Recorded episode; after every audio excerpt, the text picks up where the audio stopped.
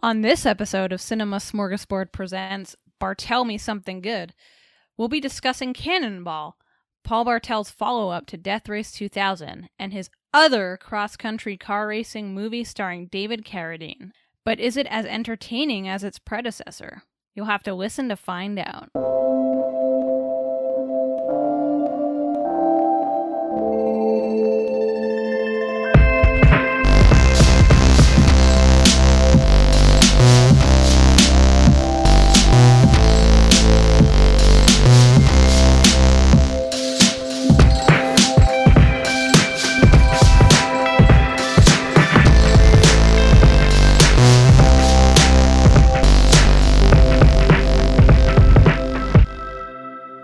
Welcome back to another edition of Bartel Me Something Good, a podcast about the life and work of actor and filmmaker Paul Bartel.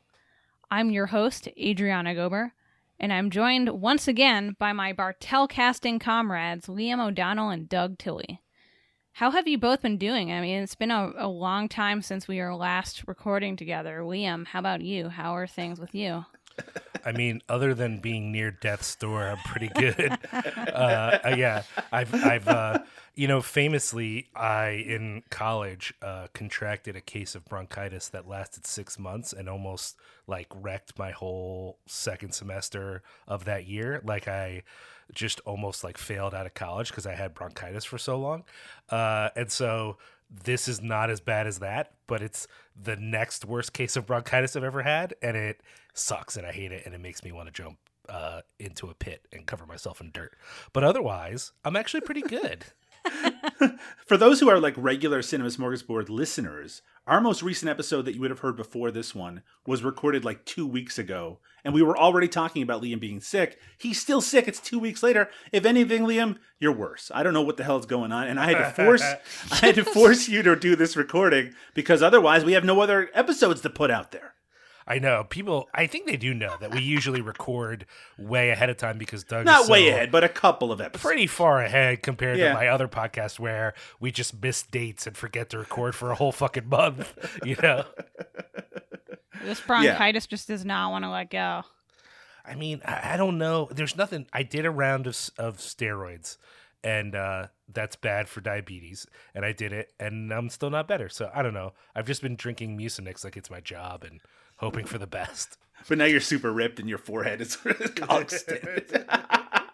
Well, you know, when I was taking the steroids, someone did say like, "Oh man, you should maybe like lift some weights," and I'm like, "Bro, Is I that don't- what they I- told you? no, seriously." Someone I said can't it like, breathe, sir. I know. I was like, "Bro, I, I, I, I You can't." might, I you might can't- as well smoke some cigarettes while you're lifting Yeah. those weights. It's like I, I, I just want to lay on the couch and go to sleep. What are you talking about? Yeah, man. I'm sorry, Liam. I, I really hope that you uh, get through this sooner rather than later. Well, hey, we get to talk about Paul Bartel though, so that's nice. That is true. Um, Doug, what about you? How have you been doing? I'm doing really well. Uh, I mean, it, uh, this time of year, I really like fall. I, I know that that's not a very controversial thing in our circle. I know, uh, but I enjoy this time of year. It's beautiful where I am here in Peterborough, Ontario, Canada. My work schedule has been very heavy, though I did recently have a whole week off, and the whole the plan was to record a lot during that week, get a little ahead. But then Liam ended up getting fucking sick, and it screwed up all the plans. so basically, I've just been relaxing and enjoying life while I can. Well, that sounds nice. I like I, thinking uh, of I like thinking of Doug as like getting stoked on like pumpkin spice latte and wrapping himself I in mean- some sort of like you know uh, a shawl or something. You know, like it I just being, like, walking my dog in the leaves. Okay, that's nice. It's bringing a dog to the leaves. Yeah. I, I mean, here's the thing, Doug. It, it- Chicago, it's like fall is just um, summer part two until it becomes winter. So it was 76 degrees today, and it's supposed to be like 30 some tomorrow. So you know that, Uh, that you know what? I just figured out, Liam, why you're why you're so so down right now. It's because that red wave didn't come to pass, and you thought it was going to be a red tsunami, fucking and you were so tsunami. bummed I about was it. gonna I was gonna ride it on my boogie board. Oh boy. You're such a jerk. yeah, well, what are you going to do? Well, I uh I reached a pretty significant personal milestone, which I think you both know about at this point, but I'm a big fan of the filmmaker Rainer Werner Fassbinder, and I just recently finally saw all 42 of his uh you know feature length films, TV movies, shorts and miniseries. So that's a that's a that was an ongoing project of mine for over a decade. And I mean, uh, that's finally amazing. complete. Yeah. That's. I mean, especially because the, especially over the past ten years, they some of those films were were ten years ago much more difficult to find. Thankfully, exactly. Getting a little bit easier. I mean, you should have you know done it chronologically and recorded a podcast about every single one of them. But I mean, I still Well, it's funny you say that, Doug, because when I was thinking about pitching a show to you guys for Cinema Smorgasbord, the first thing I thought of was a Fassbinder show, uh, but then I very quickly nixed that idea because it's, it's frankly a, a big ask to expect you guys to watch 42 things. And then, you know, at the rate the, that these series go, like it, it would it would take us years to get through it all. So I, we should call this the Big Ask Podcast. yeah. but uh, Fassbinder was, of course, uh, you know, much more well known as a filmmaker than Paul Bartel, I think. So I think Bartel is maybe, in some respects, a better subject for a podcast like this because he is underexplored as a filmmaker. So I'm, I'm I- glad we decided on Parte- Bartel. You know, it's funny that you say that because I, I do agree to a point, but also the people who are likely to be listening to this right now are, you know, there probably there's a good number of them saying, "Fast who? Who are we talking about?" Because obviously they've come here for the Paul Bartel and Paul Bartel's most well-known movies, I think, in our circles in particular, are very very well known. But I mean, Yeah, as we sure. as we continue into the '80s in particular, a lot of Paul, Paul Bartel stuff that is not exactly picked over in the podcast world. That's a good point. At any rate, uh, I'm excited to be talking about uh, tonight's film. Let's get into it, shall we? Uh, when we come back from our break, we'll be discussing Cannonball. Cannonball. old cannonball is going to be passing you like you weren't even there. Anyone can enter and anything goes in a squealing, smashing outlaw race across America. I want to make a little bet on the Trans-American Grand Prix. Can you handle $20,000? Gentlemen know each other, don't you? Mr. Redman, Mr. Buckman. I believe we run into each other once or twice. Racing across the country from LA to New York, a plethora of exotic cars carry contestants hoping to win a very large sum of money. Cannonball, released in 1976 and distributed by New World Pictures, was directed by Paul Bartel and written by Paul Bartel and Don Simpson. It was edited by Mort Tubor, and just like last time with uh, Death Race 2000, it was shot by Tak Fujimoto uh, with a score by David A. Axelrod. And I'm not going to go through the entire cast because it's a long cast list. A lot of director cameos. Um, so I'll just name some of the, the the principal cast. We have, of course, David Carradine as the star. He plays Coy Cannonball Buckman. We have Bill McKinney as his nemesis, Cade Redman. Veronica Hamel as Linda Maxwell. Cannonball's parole officer and love interest. Beef himself, Gerrit Graham as Perman Waters, and he Gerrit Graham is also in one of my favorite Voyager episodes, Death Wish. Uh, we have another Voyager connection coming up in the next episode, but I don't want to get too ahead of myself.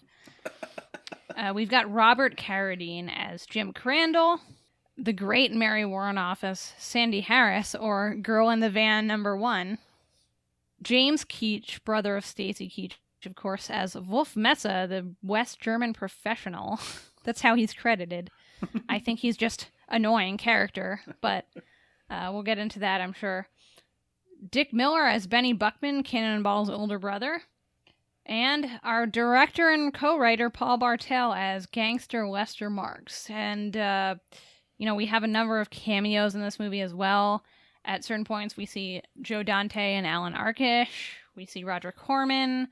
Uh, we see Bartel's co-writer Don Simpson at one point. And in one of my favorite scenes of the movie, Martin Scorsese and Sly Stallone have uh, little cameo appearances. I'm sure we'll be discussing that in a bit. So I want to start by just reading a quotation from Paul Bartel from an issue of Film Comment in 1982 because I think it provides some much needed context to where uh, regarding where he was coming from in making this movie. Um, so this is from the uh, September October 1982 issue of Film Comment in an article titled Paul Bartel's Guilty Pleasures. And this was published around the time that Eating Raoul had been released and playing in theaters. So it's just Bartel reflecting on his career up to that point. So on Cannonball, he says, I worked a year for Corman on Death Race 2000 for a big 5000 bucks. So when it was finished, I desperately needed money. The only thing anybody wanted from me was another car picture, hence Cannonball. Corman had drummed into me the idea that if Death Race had been harder and more real, it would have been more popular. And like a fool, I believed him. I am not, and never has been, very much interested in cars and racing. So I decided to load Cannonball up with cameos and character gimmicks that did interest me. And uh, there's more to the quote, but I'm going to stop it there because I think that kind of gives us everything we need to know. Because um, I think and and you may or may not disagree with me, but uh, I think the tone of this movie is very confused and schizophrenic. And I think that kind of makes more sense when you consider the fact that, you know, here you have a filmmaker who is tasked with making a movie about a subject that he has absolutely zero interest in. So, you know, how do you deal with that? Well, you you make it interesting for yourself by injecting elements of your personality or the things that you are interested in. So, you know, we we see Bartel write himself into the movie as this sort of effete gangster Cole Porter wannabe character. uh, and then and then also, you know, we have I guess eh, what could be described as David Carradine eye candy, which I'm sure we'll get into more later. Um, and then also, you know, you have this this very arch sense of humor uh, pop up throughout that is, very much the kind of Bartel sensibility. I guess we can start talking about just our, our general impressions of the movie. So, Liam, I'll start with you. You know what what did you make of this movie? Did you like it? Did you not like it? Um, what are what are some of your general thoughts? Um, I'm wondering if uh, uh, David Carradine's bulge got an official credit in the film. it gives David Bowie's bulging labyrinth the run for his money. I think. Yeah, but I think it's more natural. I mean, it just. I, oh yeah. It's it, it's just that you know, like when his shirt comes off that's a little like it was a little like oh okay you know he's just gonna wear this hoodie and no shirt whatever. But there's right just... but let's be clear even before that the shirt like half the the top buttons yeah. were undone. Yeah. So chest hair was on full display and this is exactly what i mean when i talk about the david carradine eye candy because yeah, yeah there's uh it is very much but you can feel the bartel gaze there i think. i felt like the first couple times i noticed the bulge it could have been like well, that's convenient, but not intentional. But by like the middle of the movie, I just thought, I get it, man. We're we're dealing with a with a well hugged gentleman here. Is this really a thing? But like, I kind of loved it too. Like, I, I think my response of being like, "Oh, there we go again. Oh, there it is again," was like just me responding to what the movie was doing, which is like you said, making this uh guy sort of the the eye candy of the movie and i i love that um I didn't know what to expect going into this movie. And I think it's easy to compare this film the way, say, uh, uh, Roger Ebert did to any number of uh, other 70s car movies. You know, this is a whole thing, right? Of like, you know, we're, we're doing the car thing. Uh, and, and some people, because they're fans of Paul Bartel, might go into this wanting to compare this movie to Death Race. But for me, this is not anything like Death Race. Like all the things that I enjoy about Death Race have nothing to do with cars, really. It has to do with the ridiculousness of Death Race and the silliness of Death Race. And at no point am I like, also, Death Race is like one of the most visceral action movies ever made. like, that's not what I'm fucking there for. But Cannonball's a little bit more of that. Now, it's not entirely that. And I think, uh, uh, Adriana, I'm really glad you pointed out there is this kind of sense of humor. But the sense of the, the arch sense of humor, I don't think is as um, present as it could be. It's there, but it's it's not like huge. And sometimes it feels like it goes against other parts of the movie, you know? So like I don't know if the big dramatic pileup is meant to be funny or not. Like I found it funny, but then parts of it I'm like, is this supposed to be funny or is this supposed to be not funny? I I was having trouble like interpreting that moment and and I think you're right to point out how schizophrenic it is in tone. Um so so there's a part of me to, to get back to what I was saying that feels like this is just essentially at a very kind of objective level a bad movie? Like i just even just in the editing like some of the some of the consistency of shots is very confusing. Um e- even that very uh, uh fun series of explosions that lead to the giant kind of pile up is edited in a way that's very confusing at times. Like just at sort of a basic level parts of this movie don't work but then again, I kind of had fun with it. I kind of enjoyed it. I I just don't care about this kind of movie, like this like race across America, which is so funny because we just had an episode where we're all talking about loving Death Race, but like the normal person version that is this thing is like it's just not something I really care about, you know. With you know, exceptions being maybe like Vanishing Point or like uh what is it? Uh Bullitt. Uh oh Gone in well, 60 seconds. Bull, I'm okay with Bullitt. Um, I was gonna say more like a dirty. mm, Uh, is it Crazy Mary, Dirty Larry, or I Crazy? think it's the other way around. Yeah. Okay. Crazy. Dirty Mary, Crazy Larry. Yeah. Yeah. Yeah. I, I like that one. Um, so there's there's examples of, of it, but this this movie Cannonball tends to lean more into. Man, this sounds more insulting than I mean it. But if there had been a Dom DeLuise uh, uh, cameo, it might have worked. You know what I mean? Like, that's just not something I'm stoked on usually. Liam, then you should be very excited to when we reach uh, when we reach Cannonball Run in our Jackie Chan gonna say. podcast. No, I'm going to be very bummed. I hate Cannonball Run. Although I I'll take Cannonball 2 just because that's the one that has Charles Nelson Reilly. But it. Fair, fair, fair, fair. anyway, um, no, I think that all makes sense, Liam. Although I have to disagree in, in that I I do think there are similarities between this and Death Race 2000, at Hmm. Least on a superficial level. There are definitely similarities, but it's not.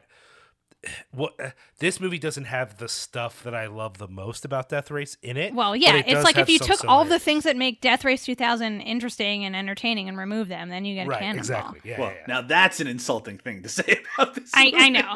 I don't want. I don't quite fully believe that because I did.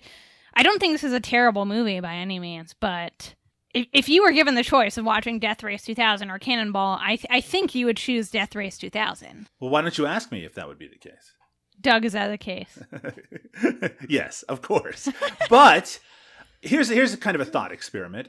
What if Paul Bartel had made Cannonball first and then Death Race 2000? I feel like this movie would have a much better reputation, but because it was specifically presented, uh, not as a sequel to Death Race 2000, but certainly Paul Bartel's follow up with David Carradine in it, with a, you know the Roger Corman uh, connection and all of that. I feel like people were being set up, and still are to some extent, set up to expect something that they were never going to get because as we saw on the last episode of this podcast, the things that we most kind of connect with with, Death Race 2000 were some of the things that Paul Bartel was least interested in, like the violence and even some of the satirical elements to some extent.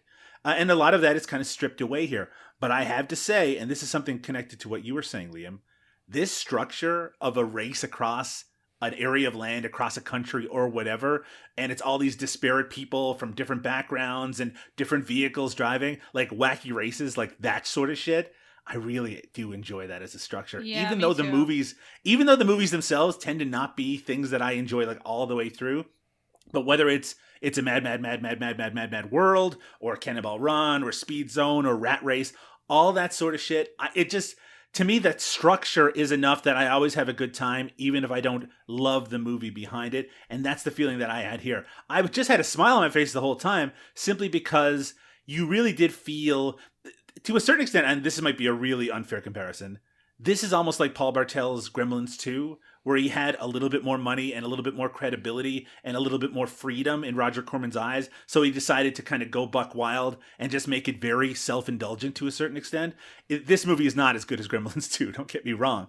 But it's still, it has that kind of feeling of it where it's just like, it just doesn't really make a lot of sense. It, you kind of get the sense sometimes that people are just making up their own dialogue. Certainly, that German character feels like he's just ad libbing everything, and it's very irritating. But it does feel like that everyone involved had a lot of freedom to kind of come up with their own characters to some extent, and the fact that you see all these familiar faces, and even people who maybe weren't so familiar at the time. But like the the fact that they there's a there's a whole scene where Allan Arkush and Joe Dante just show up to you know give David Carradine another car so he can continue on his way. Yeah.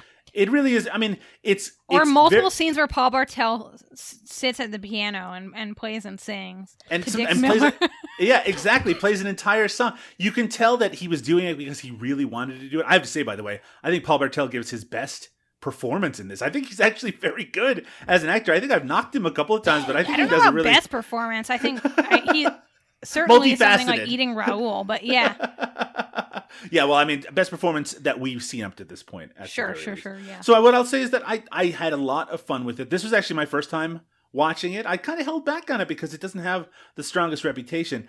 I will say that you can tell as the movie goes along that Paul Bartel seems less and less interested with the race itself. I mean, it ends with like a fart, right? I mean, it's like it's like who gives a shit once they read. And it's so funny because we were talking on the Death Race 2000 episode about the fact that you could tell like you're a lot more familiar with the surroundings, so you know that they're not going through all the locations in America, but it's in the Right. future. Although they did shoot in New York this time, we see the exterior of the actual Lincoln Tunnel. even So- as ignorant as I am, I'm like, they drove like they're supposed to be California, and then they're driving across the country, and they're going to end up in New York. Except the movie's all California until the final ten minutes, and then it's just New York. I mean, I could see that they don't go through any other place. Uh, it it does just feel, it feels like a um, test version of what Cannonball Run would be, which is basically what it is to a certain extent. I've never seen the Gum Gumball Rally, the movie that came out the same year Yeah, neither this. have I. Uh, but obviously, it's Oh. the same sort of idea as well. Uh, Weirdly, but weirdly, I have considering I don't like these kind of movies. Like for me, for me, Doug. Like if you take out Paul Bartel, which is silly to say, but let's just think about it. You take out Paul Bartel, you take out Gerrit Graham, you take out Mary Woronov, right? You still have Carradine in there, right? You still have Dick Miller in there. I should like the movie. I'm fucking out, man. I can't like f- like honestly like I I love the, the, the all the ridiculous shit with uh, Gerrit Graham as the as the country singer. I loved. Oh, and also uh, the other part I'm forgetting, and it's not all of it, but some of the bits with the young couple who wins. Who is that again? yeah, Robert Carradine. Yeah, and- yeah, yeah, yeah. Some of that stuff works too. Robert Carradine and Belinda Balaski. Yeah, So, some of their stuff works, some of it doesn't. But some of their stuff works too, like those moments. But like honestly, like I, I'm I I sang the praises of his bulge, but for the most part, I don't care about Carradine's character in this movie one fucking minute. I, I like the whole time I'm watching it, going, "Am I supposed to?" And then the dramatic. uh, you know, uh, death of his of of uh, what's his name? What's the name of his, the the guy? Zippo. Zippo. Zippo, yeah, his I could not have given less of a fuck. And it, and that considering the tone of this movie, him taking a bullet in the fucking forehead is a pretty big dramatic oh. shift of how the movie's going. So it should like hit me in some way. And when it happened, I just went, "Oh, okay." Like it, I, it didn't matter. It had no meaning for me. But all the parts with Paul Bartel, it's so good. It's like it's like the driving is like mildly interesting, and then there's enough silly characters that I enjoyed it. But the idea of like for you, Doug, where you're like, oh, this is another good example of a format that works. I'm like, ugh. You take out some of the accoutrement of this movie, and I'm bored out of my mind. No, no. I, I let me correct myself. Then it's not the format that works. It's the only the format that you can basically hang anything else on, and I'll still find it entertaining because of the format. Right? I mean, this is not That's an ideal example of it. I mean, I think Rat Race is a better movie than this, and that has fucking Smash Mouth. Uh, but I do want to say, I didn't mention it already, and because I was being very complimentary, I forgot to mention it. This was a much more expensive movie, three times as much than Death Race 2000. So I don't Yeah. understand why the production value seems so much less. So It much. really less. does, and even the, don't- and even the cinematog like Tak it's Fujimoto not- shot both Mm. movies, but it, this movie just seems so much more amateur. Yeah, it feels really slapped together, and the day for night stuff is bad, like really, really Yes. bad. I Uh, I couldn't don't know- tell. I, I I really couldn't. I saw tell. on Letterboxd like multiple people pointed that out too. Well, that's what I was. I got to the point where I thought, is it bad day for night, or did they forget that the last shot was night and they just shot this in the day and they're just like, that's fine, it'll work. I mean, Like, either I- way, right? Yeah, I, I just started to think like, is this an well? Because I assumed like, oh, this day for night isn't working, and then at one point there were multiple scenes where it really was dark, like it, it- like it, it felt Mm. dark, and then the next shot it wasn't, and I thought, is this an editing issue? Am I assuming yeah, like that, that, it's the scene where shot? Dick Miller gets beaten up by yes, Bartel's yes, yes, yes, yes, yes. goons. Yeah, it's or like when uh, nighttime. when the mean guy calls his hillbilly friends, he's at night and he calls his friends, and then his friends leave the clubhouse. That's right. and it's daytime. And Yep. I, and I was like, what the fuck is happening right now? Like I was just so confused. The one I think of is the David Carradine when he falls asleep and crashes his car, which is a very strange Yes, sequence yes. anyway. He gets out and he walks and you can hear crickets. So you're obviously supposed to think that it's supposed to be at night, but it's like clearly not nighttime. It's it's just a, there's just a lot of technical issues and even there's just like lots of weird editing errors all the way through and weird insert shots. It just feels very slapdash. And I mean, we know that Death Race 2000 it was like a low budget production that everyone was like working into just to try to get it to, keep, to hold together. But this feels more like a low budget production than that does. Yeah, and this is this is is no reflection on you know the team that made this movie, but the transfer that's on Tubi is really bad too. Yeah, yeah. And that, that's where I watched this. Mhm. I think that's the only place it's currently streaming. But anyway, uh, I'm just gonna read some some behind the scenes trivia on Cannonball. It had a one million dollar budget apparently, uh, and it was a four way co production between New World Pictures, Gustav Burns Harbor Properties, Sam Gelfman's Cross Country Productions, and Hong Kong mogul Run Run Shaw. You're telling me they couldn't have put one of the cars to have like Alexander Fu Sheng in there, or you know some other one of the just a Five Deadly Venoms car driving as well. Yeah, for real. But yeah, so this pretty stacked production. And of course, it's inspired by a real life event the Cannonball Baker Sea to Shining Sea Memorial Trophy Dash, which it was kind of a, an unofficial, unsanctioned car race that was run five times in the 1970s. It went from New York and Darien, Connecticut, um, on to the Portofino Inn in Los Angeles. Uh, and, you know, I think it kind of inspired other kind of similar races around the country.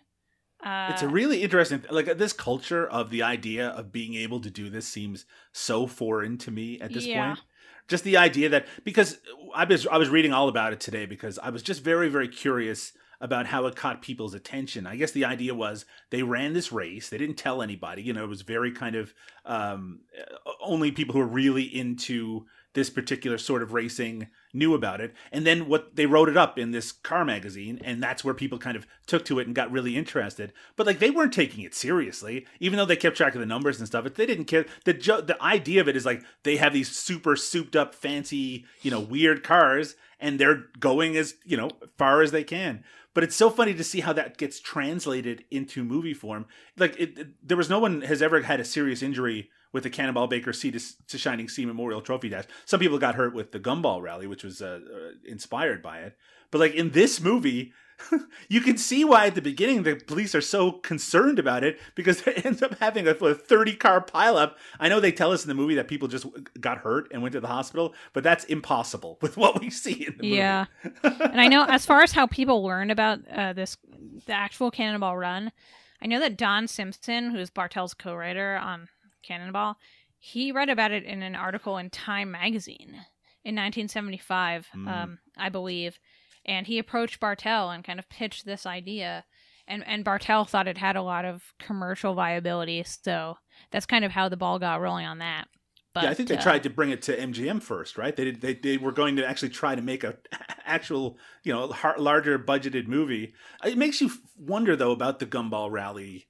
You know, that the movie came out the same year in 1976. You know, we always wonder about the synchronicity about these ideas, but it did seem like something that was kind of in the in the air at the time that people wanted to make Yeah. movies based on this. Don Simpson, of course, the famous producer of Top Gun and uh, a bunch of Jerry Bruckheimer stuff, and uh, in the '90s. Uh, it- in some ways, he probably ended up being the most financially successful person involved with this movie, outside of maybe Sylvester Stallone. Yeah, I was I was on his Wikipedia page earlier today because um There's a in that Paul Bartel biography that I mentioned in the first episode. There's a little bor- uh, little section on Cannonball, and uh, apparently Paul Bartel had expressed regret that he never slept with Don Simpson because I guess Don Simpson they were in somewhere in Europe like that Cannonball had been playing at a film festival and they shared a hotel room and, and Paul Bartel was talking about how Don Simpson told him that he slept with men while he was in prison. And so I guess Paul Bartel was like, damn, I really should have taken advantage of that. Allegedly, I think it's like a it's a story that somebody relayed to the author of this biography. Um, but yeah, I just found that very comical. So then I went to Don Don Simpson's Wikipedia, and frankly, he seems like a tool. But yeah, well, I mean, he also passed away very early. I think he was well known as someone who indulged in a lot of different things. Yes. in the mid '90s. The weird thing about this movie is that it isn't a sequel to Death Race 2000, right? You think that that right. would be the natural thing, but but Roger Corman already had a sequel to Death Race 2000, at least conceptually, which is 1978's Death Sport, which also starred David Carradine. That one was directed by Allan Arkush and Nicholas Niciphor, I think his name is pronounced. Uh, have either of you ever seen Death Sport? I have not. How about yourself? Never, Ian? never. I saw it on 16 millimeter years ago, projected, uh, and it's interesting, but it, it's as disconnected from Death Race 2000 as this movie is. It takes place in the future, that one does, and it has kind of like this futuristic game. It's a lot closer to the movie that was the most direct inspiration for Death Race 2000, which is Rollerball, than it is to Death Race 2000. I don't know why they wouldn't have just done more of the same. You think Roger Corman, Yeah. of all people, would have done that? In some ways, it's sort of, sort of admirable that these people, like that, even Paul Bartel was like, "Well, I could do this, and it probably would be successful, but I'd rather do something that's a little bit more." Me but then again cannonball doesn't feel outside of the really indulgent stuff doesn't necessarily feel like the movie he would have made if he had carte blanche power No, I mean he wanted to at that time he really wanted to make a comedy, but he just didn't have the money. So he wound up doing Cannonball. And Is then of course he did eventually get to do a comedy because Eating Raoul was his follow up. Mhm. Um but yeah, al- allegedly he did have plans to do his own sequel to Death Race. Uh, which I think was tentatively called Frankencar.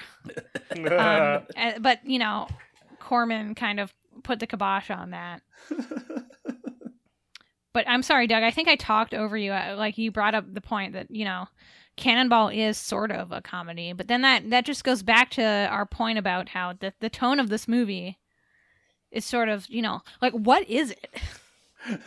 because in in, in it it it you know on the surface is sort of a more grounded version of this Death Race 2000 story of you know, this car- cross country, r- very deadly car race. Um, but yet it, it is so cornball at points. It's also so very goofy. sanitized. You know, that's that's the thing that I was most surprised by. Not that it was like I didn't expect the levels of violence of Death Race 2000, but the fact is that it kind of feels like it's maybe not a family movie because there is still some sex in it and there is still, still some some offensive language in it, and of course a bunch of people get blown up in the final quarter of the movie. But it just it, it feels like it doesn't have any interest in all at all in being exploitative, which is No, it certainly really- doesn't have the level of, of, of, of blood and gore that Death Race 2000 does. But you think Roger Corman at the very least would have demanded certain things, right? It even even when it comes to that pileup, it kind of feels like they were like three quarters of the way through the movie and it was like, oh right, we need to have a lot of explosions, so we're just going to pack them all in at one scene because up to that point, you know, you see cars wipe out and you do see you know a couple of explosions and, and car stunts here and there, but this certainly isn't like a major car stunt movie, except for that one over the uh, over the overpass jump that happens in this. I could just watch a whole movie of, of David Carradine and his little red bandana around his neck and pink hoodie and bare hairy chest. I will say it was interesting to see David Carradine consistently lose in this movie. You know, usually someone of his stature, like he would never lose a fist fight or something like that. But there's that part where they have that big, uh, him and Redman have that big fight inside the convenience store. Oh, yeah. And, and David, David Carradine gets trashed and that even has to pay for all the damage that he did Yeah, and then Redman like kicks in the lights on his car. Yeah, actually, like throughout the movie, we see like you know, he gets T-boned at one point and That's right. spins off road and then his car gets really fucked up so he has to go get that new car from um, joe dante and allan arkush uh, and then yeah so that's actually a really good point doug we see his character uh, cons- consistently you know f- fall on his face so to speak Yeah. Yeah. at several points Which I mean, it's just not something I'm used to seeing with any David Carradine character who usually right especially yeah. like look at Fra- a character like frankenstein he's you Mhm. know the stoic uh anti-hero hmm and his character his character is a little bit more real i guess in this movie or just flawed it's a funny kind of flawed though, right? Because it starts out with him, oh, he's a criminal, he's sleeping with his parole officer, and then you find out later Which- that he went. Which yeah, there's some uh, some issues there, but then you find out that he he went to jail for something he didn't even do because he knew his friend. yeah he took the fall time. for his friend yeah because he couldn't he he couldn't hack it in prison It is. I mean, it is a. It is a very odd character in the sense that he's supposed to be have a lot of integrity, and that is the thing that we're supposed to most like about him. But I kind of wanted some other characters to win more than him as I was watching the movie. who did you want to win more than I think. uh, I I think. Robert Carradine uh, and his uh, Oh, uh, yeah. girlfriend. I they think that would have been. Charming. Hey, you know what? Mary Woronov as, as and the other two girls in the van. I wouldn't have mind seeing Yeah. them. win as I was gonna say, like, if I had to ride along with any of these people, I want to be in the van of hot ladies, I was pretty stoked on the van. of driven hot- by Mary Woronov. Yeah, I was pretty stoked on the van of hot ladies until they uh, actually had sex with the cops. I was hoping they'd get the cops Oh, into the van we um, and you then murder cannot. them. I can't tell you how dis- like upset I was at that sequence. like, I was like, oh man, they're gonna get him in the van and then they're gonna murder those cops. And then instead they're just like, oh, you know, whatever, we'll have fun. And you know, now I did like the guy who blew up the cop car. That was a good move. that was that was a solid move. Also, the ending where he drops off the car at the valet was ridiculous. But that was- and you're talking about the uh, Stanley Bennett Clay as Botel Morris. Yeah, there's that whole scene in the beginning where he shows up. He's been hired to drive this older couple's car from California to New York City. And they're shocked that he's black. Or I shouldn't say shocked, they're surprised that he's black. Because I guess they had not been corresponding with him face to face. And that, that, that scene was a little bit weird. Uh, and then yeah, his car his car gets fucked up throughout the movie. I mean, Uh, I do like the because it's very much a rich old person car. So the fact that he's driving it in this race, yeah, is isn't it a funny in and of winking. Continental? Is that what that is? Yeah, I love cars like that. By the way, and while the performance isn't anything special, it is funny to see Carl Gottlieb, the fucking writer of Jaws, show up and try to cheat his way into winning the fucking race by just taking a plane across the country. Yeah.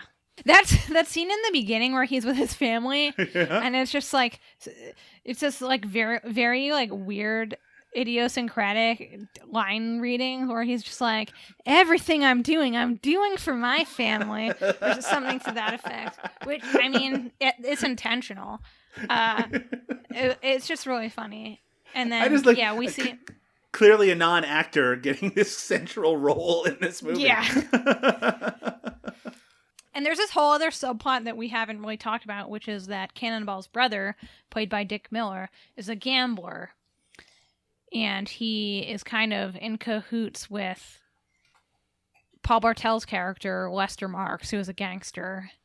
Uh, I I think I think Bartel like lends him money or something that he he bets on his brother winning this race. And the criminal aspect of it is a little bit confusing it is confusing. he's continually trying to borrow money to bet more on his brother and what he's then doing throughout the entire movie is trying to help his brother win help him cheat to win even though david carradine isn't aware that this is happening yeah, the whole time. he has time no and, idea. and while trying to help him he fucking hurts him many many times over including killing his best friend Yeah, well, it's because he's working with this schmuck who is completely inept. Well, I shouldn't say completely inept because at the end he does successfully assassinate a driver. It's just the wrong driver. No, it's the right driver, but it's It's Well- Cannonball's best friend. in the process of assassinating that person, he then ends up assassinating himself because the car then runs his car. Yeah. The one that he's, for some reason, just laying under. He has jacked up his car so he can lay under it to use a sniper rifle. And of course, then someone hits the car and it falls on him and kills him. Probably the most gruesome thing in the entire movie. Yeah. Okay. What else is there to talk about about this movie? We can talk about the ending if you would like. I don't even remember. How does it end? Remind me. So what happens is Oh, after he goes. To, he runs to the ho- the hospital. He runs to the hospital because Dick Miller, uh, like he wins the race, and Dick Miller's so so happy about it, and like everyone's trying to tell him about the pile up and the fact that his girlfriend got hurt, and Dick Miller's like, "Hey, just just you haven't won until you get the thing stamped. You got to get the thing stamped. You think it would be a formality, you know? I don't think the stamping is that necessary. But David Carradine, instead of getting the thing stamped, he sends his brother to what get his legs broken by Paul Bartel. That's how the movie basically ends.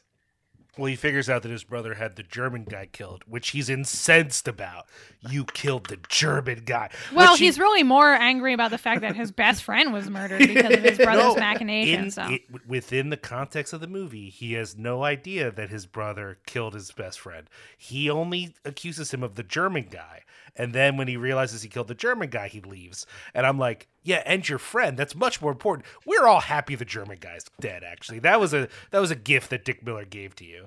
It's it, it's more your friend's murder that we should be concerned about. The weird thing is how the information is coming to him at the end, where people are just kind of speaking, and he's picking it up, but he doesn't know what's going on for eh, with any That's fair, true. He so, so the idea that really he's like making these wild, like, what you did this, you made this happen. You it's like killed German guy. you killed the German guy, and Dick Miller's like, no, come on, just.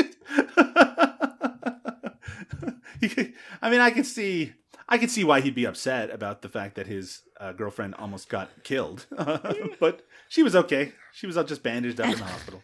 I mean, and we know that he's right, but it is not. He has no actual evidence. No.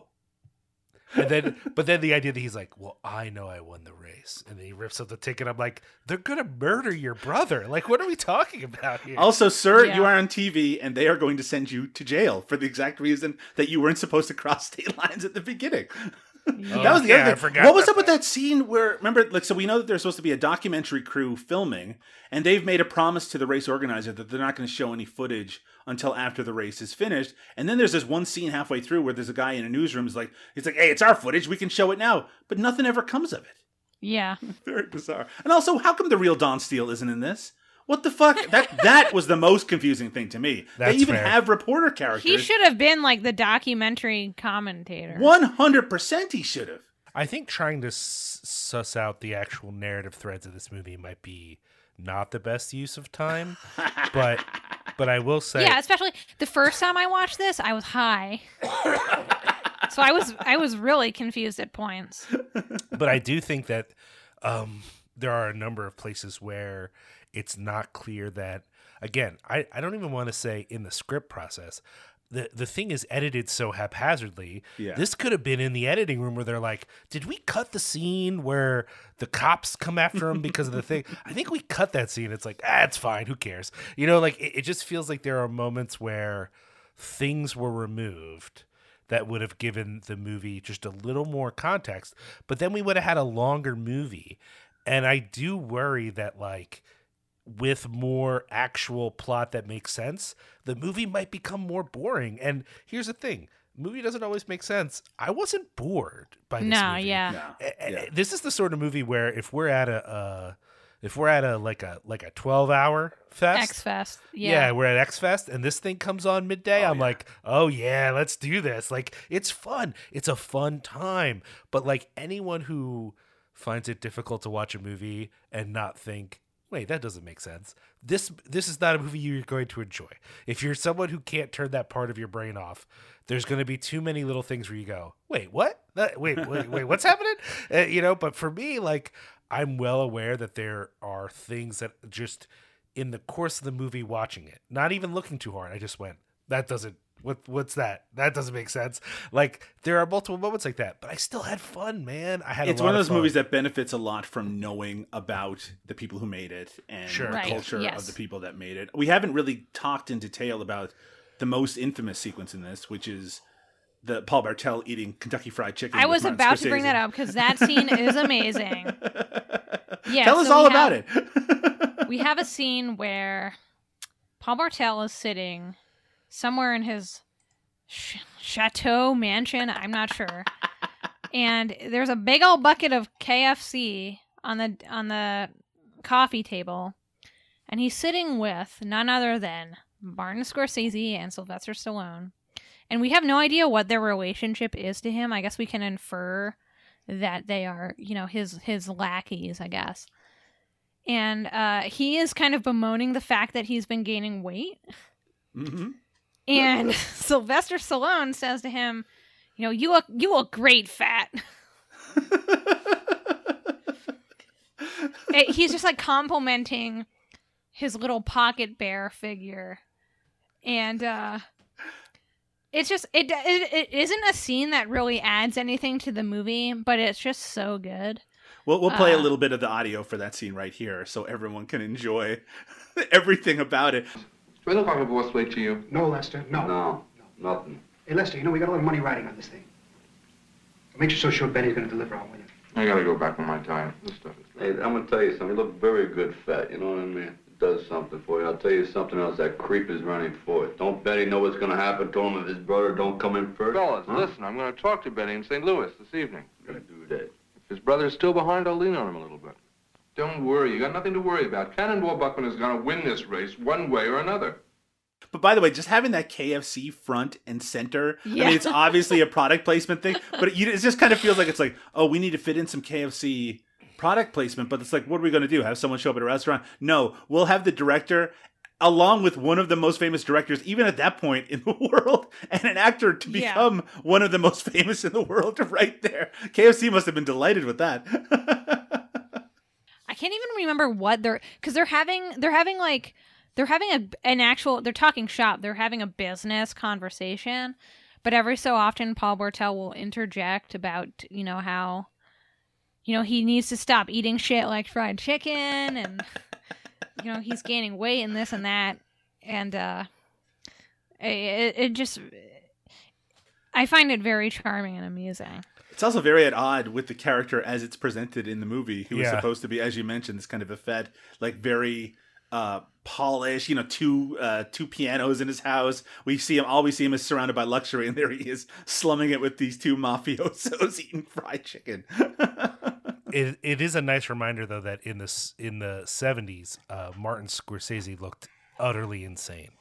Like every every he looks time like charles manson he just yeah like y- y- you see him now or I, i'd say a, a, a big chunk of his elder years and he just landed on this old man look that makes him just seem like sophisticated and interesting and you don't remember that like young martin scorsese like I wouldn't give him a loan, let alone let him make a movie. Like he just looks like a crazy person. well, he Like, was I- fueled by cocaine at this point. yeah, I'm sure. yeah It's, I mean, this feels like a companion piece to Hollywood Boulevard, right? Which was made, I think, Yes. right before this. Just the idea that I think the kind of the haphazardness and self-indulgency of that film, which was in that case, it was just because they were working with zero budget at all. It kind of maybe influenced Paul Bartel's maybe lack of giving a shit sometimes when it came to this movie. Well, I think it goes back to that quotation that I read at the beginning of this of Mm. the this episode that you know Yep. he wasn't very interested in the subject matter, so he wanted to make it interesting for himself as a a filmmaker. So one way of doing that was to just get all of his friends involved and just have fun with it. So I mean My that favorite makes a part lot of- of sense. My favorite part of this quote, uh, which which goes on a little bit from what you read, is actually when it comes to him talking about how he much he enjoyed, you know, singing the song in the movie. Yes. And then he talked about how Joe Dante once told him that it was not only the best scene in the film, but possibly the only good scene he ever directed. I think it's a little harsh, but yeah. And and Paul Bartel goes on to point out that you know this was before Eating Raoul was out. yeah, So of course. I just like the. I mean, they. I like the idea that they were talking shit at each other. I mean, if Right, this was right. around, if this was around 1981 or 1980 when the film, com- uh, 82 was the film comment. I mean, Joe Dante wasn't any great shakes. I mean, I, I I love his movies from that time period. What I mean is, this was well before Gremlins, where he became like a Hollywood director. Yeah, I mean it, it it seems to me like an obvious case of just friends ribbing each other, but Yeah, absolutely. as a Bartel fan, I just feel a little bit defensive of him because I mean, Private Parts is a great movie, which of course he had done before this. Sure, So, I don't know, absolutely. but who who knows if Joe Dante had even, had even seen it? I do got to say though that the Joe Dante cameo was is very charming. I thought that whole section was very charming. yes, me too. He's he's such a kid in it. You know what I Yeah, mean? yeah, yeah, He's yeah. So young. I mean, Allan Arkush too, right? I mean, just these kind of young mid seventies guys. The fact that they get dialogue and they get a little bit of a character in it is so much fun. It just again, it just adds to the the kind of uh, having a party element that sometimes comes into this movie. Honestly, the worst time that this movie is is whenever they have to go back to the plot. Yeah. Yeah. Okay, guys. Um, do you have anything else that you want to kind of touch on about this movie that we haven't already discussed? The only thing I wanted to bring up was something that is th- th- there's a book that we have a little bit of the information we've been talking about. It's called Mind Warp uh, about um, about New World Pictures around this time period, and it talks a little bit about and something I hadn't really considered that this movie not only directly influenced, of course, the Cannonball Run, the Burt Reynolds movie, but also very clearly influenced Smokey and the Bandit, which had a a- the same car that David Carradine drives, has a woman in the passenger seat, which of course is not that unusual. But they even do the same jump in that movie that they do in this movie. Seems like uh, at, at whatever. Uh, limitations this had in terms of its audience because it did not do very well financially. That its influence was actually felt pretty significantly. I mean, the fact is, everybody knows Smokey and the Bandit. Everybody knows the Cannonball Run. Not everybody knows Cannonball. maybe maybe that's the case. Not until it gets rebooted next year or something. Turned into an eight episode limited series. You couldn't do a movie like this now because no one would believe you could go more than one state without the cops just murdering Yeah. you. Like th- uh, that's one of the things watching this movie. well, then you just hit make me. it about a cross country cop killing spree. Yeah, that's true. But it's just one of those things in these movies that's always so funny to me is that like in the 70s we all believe like look, a cop tries to pull you over, you just drive faster, you're probably fine. Like it'll probably be fine. Like we all just were like, "Oh yeah, cool." Whereas like now if you put that in a script, people will be like, "Nah, man, fuck you. Come on." How how great is it that Robert Carradine's character first he tries to steal a fan belt, then they have to trick that cop who shows up to, as if it was his car. Then uh, when the cop tries to arrest him, he steals the cop car. Yep. then throws the keys away so the cop gets stranded. They take off. There is no judgment in this movie. They did Great the right scene. thing 100%. Well, I mean, in the movies that we've seen so far, where does this movie rank uh, for for Paul Bartel's films that we've talked about? This is the fourth one. Um, well, I I did enjoy this movie, but I have to say I think it's right now at the bottom for me, which isn't it isn't so much. I'm I, I'm not casting aspersions on this movie. It kind of just speaks to how great I think Private Parts is, and how much I really like, you know, the the short films that we covered, uh, and uh, of course Death Race 2000. The the best thing about Cannonball is that its lack of success led directly into the next movie that we're going to be talking. Yes, which is my favorite. Not to give anything away. I mean, I already said what it was earlier in this episode, so Yeah. spoiler. well, what is it? What are we watching on the next episode of uh, All Bartel Me right, Something on Good? the on the next episode of Bartel Me Something Good, we will be covering his 1982 satirical masterpiece, Eating Raoul, starring Paul Bartel himself and, of course, Mary Woronov, and also, uh, I can't believe I literally just blanked on this fucking guy's name. Robert Beltran. Yes, and also Robert Beltran, who uh, is also on uh, Star Trek Voyager, which I mentioned earlier because of uh, the the Gerrit Graham guest star role. But uh, yes, so uh, I'm very very excited to talk about Eating Ra- Raoul, especially because correct me if I'm wrong, Liam, but you have not seen that movie. I mean, most of the movies we've covered, I uh, Death Race 2000 is the only thing we've talked about that I've seen before. So. Okay, but I'm extra excited because I think Eating Raoul is very much your speed, and that you will really love it. So. I The mean, funny I'm thing about Eating to it. Raoul, compared to what we've seen so far, even compared to the earlier films, is that it's the most distilled version of what I think an ideal Paul Bartel movie is. Yes. And I, I haven't seen it for many, many years, but there's a reason that this movie is in the Criterion Collection. I mean, this is a this really does feel like the next evolution of what him as a filmmaker could be. And I think when we compare it to, you know, we had a lot of fun with Death Race 2000 and to a certain extent with Cannonball as well, but those really comparatively seem like work for higher gigs. This feels like what he really wanted to do. Yeah, and I think it's just such a brilliant commentary on the Reagan era and like the whole me generation and uh you know the consumerism and and and capitalist excess happening in that decade. So well, I think that about wraps it up. Uh, I just want to thank you both again for embarking on this journey with me and being such fun co-hosts on this show. I really appreciate it, and I, I look forward to talking with you guys so much. Don't don't thank us now. Thank us when we get into the mid to late '80s and we're hitting films yeah. that none of us are necessarily enjoying. The long shot. Liam, where can we find you on social media? If if the listeners want to reach out to you on social media. Oh, I mean, I I can always be found. Well, assuming Twitter exists anymore. Yeah, who knows? They they could find me on Twitter uh, at Liam Rules R U L Z. They can of course find Cinepunx on Twitter, uh, uh, C I N E P O N X. And uh, Cinepunx is also on Facebook and Instagram. Uh, and we have a Discord. Uh, you can always shoot us an email, cinepunx at gmail.com, if you would like to be added to our Discord to join in the discussion over there. Uh, and if you head to our website, cinepunx.com, again, C I N E P O N X, uh, we have not only more episodes of this show, but a whole family of shows uh, and merch and articles and all kinds of stuff. All kinds. What's what's the Cinepunx Mastodon uh, name?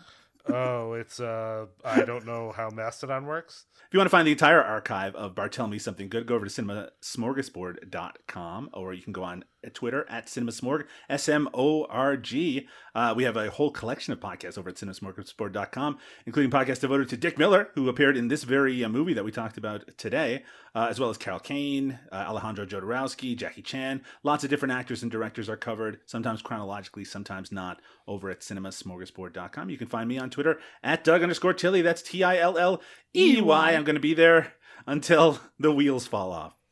And you can find me on Twitter at EADXBB.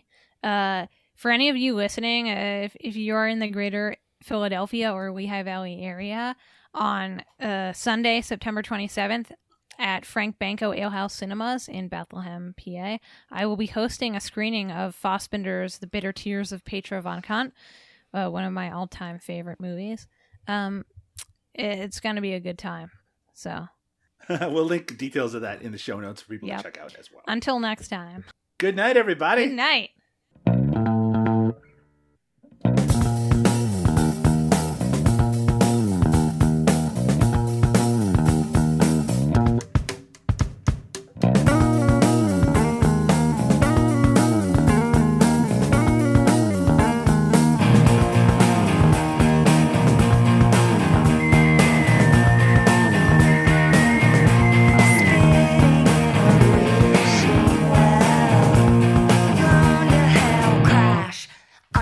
Flash.